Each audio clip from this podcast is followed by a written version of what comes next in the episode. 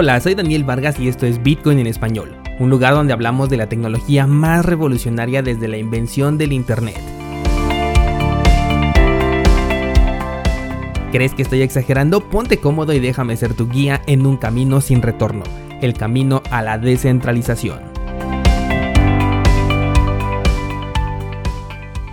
Bienvenidos sean descentralizados, hoy es jueves 8 de octubre de 2020, el precio de Bitcoin no tiene nada que reportar, seguimos exactamente en los mismos rangos, así que nos vamos a ir directamente con las noticias del día de hoy. Y vamos a comenzar con la cartera de Blue Wallet, esta cartera con soporte para Lightning Network, la cual nos permite realizar transacciones de manera instantánea gracias a esta solución de segunda capa. Bueno, pues han actualizado ya su aplicación y con ello permiten ahora realizar transferencias de Bitcoin, pero utilizando un concepto llamado PayJoin, el cual seguramente con el nombre ya más o menos lo identificas y es una especie de CoinJoin, con el cual tú puedes ganar algo de privacidad cuando realizas un retiro. No es una solución definitiva, claro, pero es una excelente opción siempre que quieras retirar criptomonedas de esta cartera.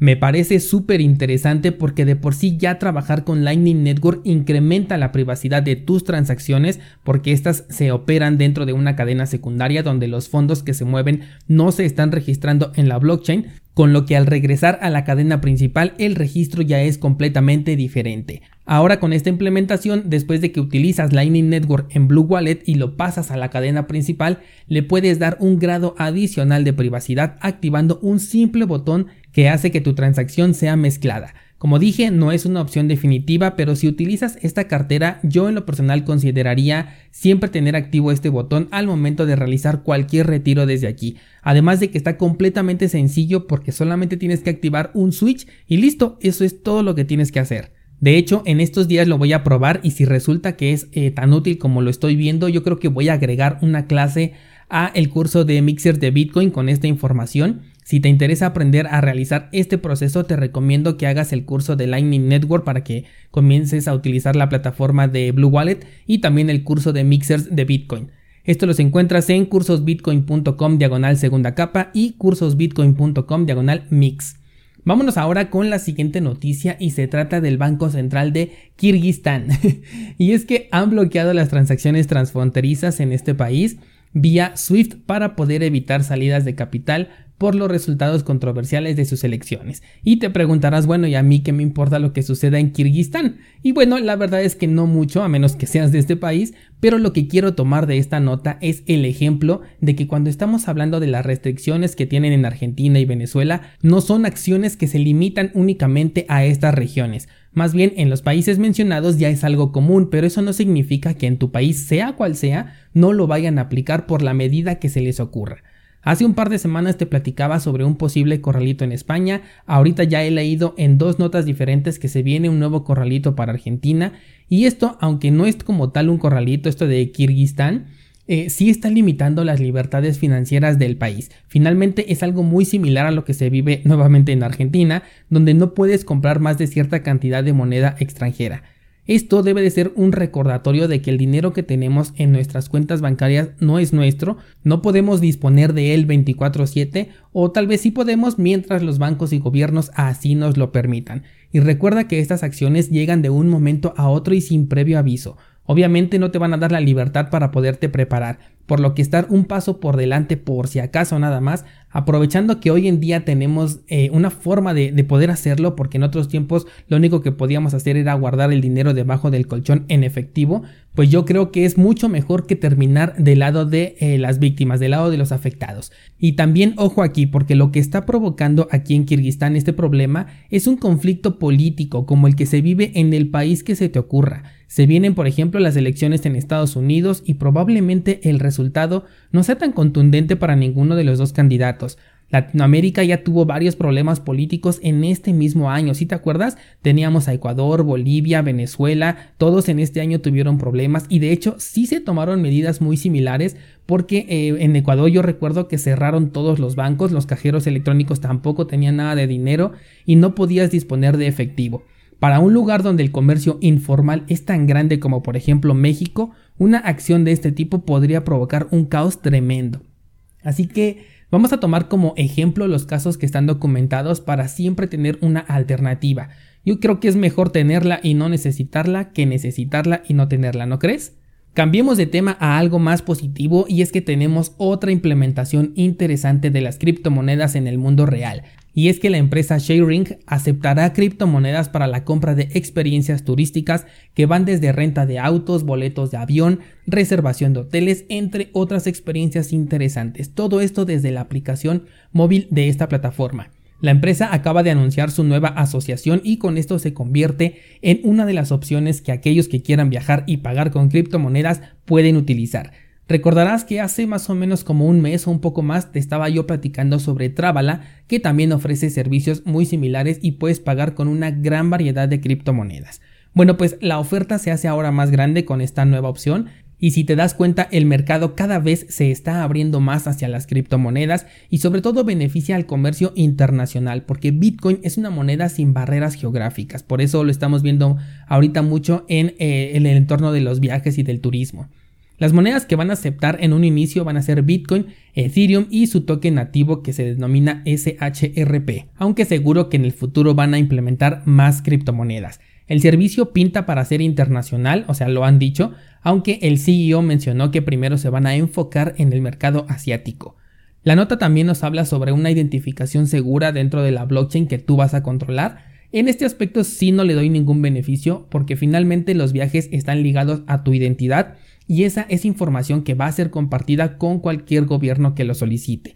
Que de hecho es excelente que tengamos opciones para pagar cosas con criptomonedas, pero mucho cuidado porque a veces la facilidad nos llega a cegar y olvidamos que en blockchain todo está registrado, por lo que sugiero que tomes medidas adicionales con cualquier criptomoneda que vayas a utilizar para realizar pagos en alguna actividad que va a terminar ligando tu identidad con esas criptomonedas con las que estás pagando. De hecho, este es uno de los puntos que voy a tocar mañana en la clase del curso Cómo utilizar Bitcoin de manera descentralizada. Ahí te voy a hablar de cuándo es necesario reclamar tu privacidad y cuándo no es tan necesario.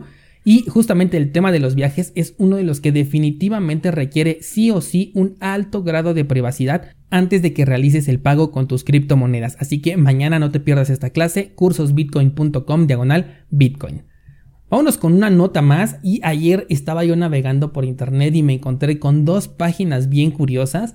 Una de ellas muestra las criptomonedas que han muerto, ya sea porque simplemente ya no hubo quien invirtiera en ellas o porque terminaron siendo viles estafas.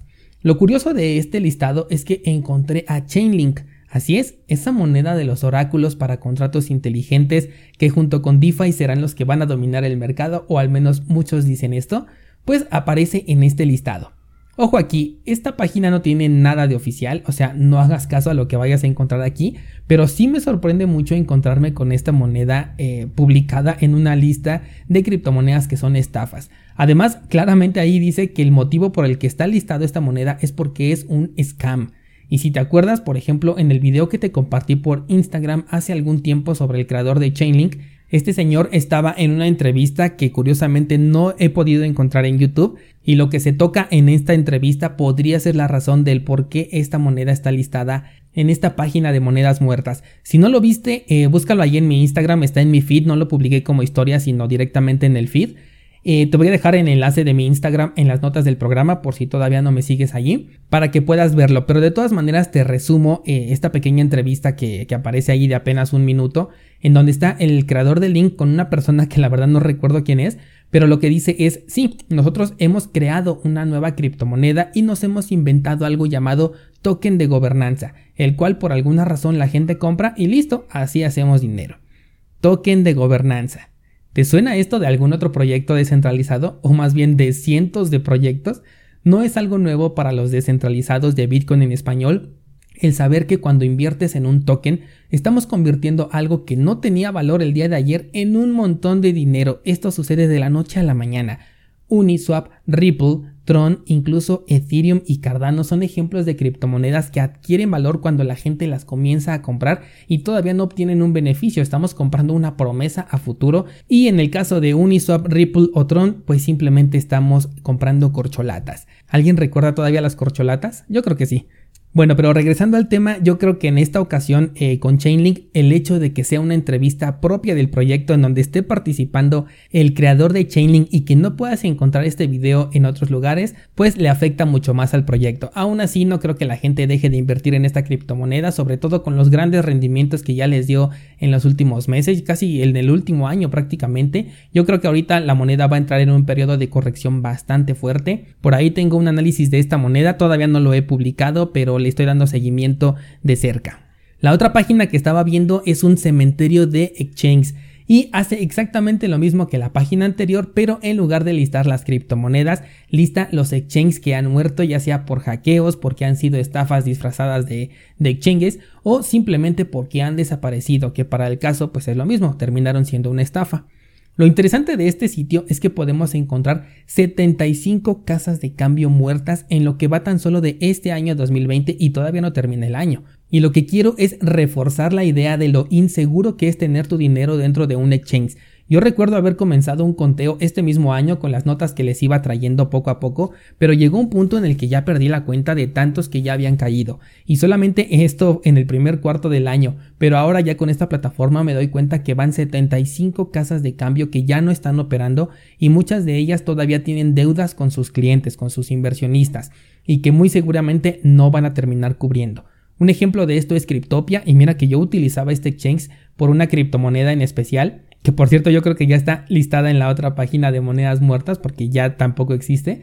Pero bueno, este exchange sigue en su proceso de recuperar criptomonedas a sus usuarios, pero si es que llegan a recuperar algo, la verdad los consideraría afortunados, aunque no tanto porque a cambio de este reembolso van a tener que vender su alma al diablo, porque para poder solicitarlo van a necesitar confirmar su identidad a través de documentos, esto que nosotros conocemos como Know Your Customer. Así que resumiendo el episodio número 1, Blue Wallet ya tiene una interesantísima opción de privacidad integrada. Número 2, los corralitos no son exclusivos de Argentina y en cualquier momento cualquier país con esta crisis y con los controversiales temas políticos podrían imponer uno. Número 3. La plataforma Sharing es una aplicación que te permitirá comprar experiencias turísticas con tus criptomonedas. No olvides que el tema de la privacidad al gastar criptos en servicios como este es súper importante. Más información mañana en la clase. Y por último, siempre tener en cuenta el riesgo de invertir en una criptomoneda diferente de Bitcoin, no importa cuál sea, y también de dejar tus fondos dentro de un exchange, porque cualquier día podría aparecer tu moneda o tu exchange en los cementerios de exchange y criptos que vimos el día de hoy y que te voy a dejar el enlace en las notas de este programa por si quieres revisar estos interesantes sitios. Listo, ¿con qué te quedas del episodio de hoy descentralizado? Déjame por favor tu comentario o bien escríbeme por Instagram y mañana seguimos platicando.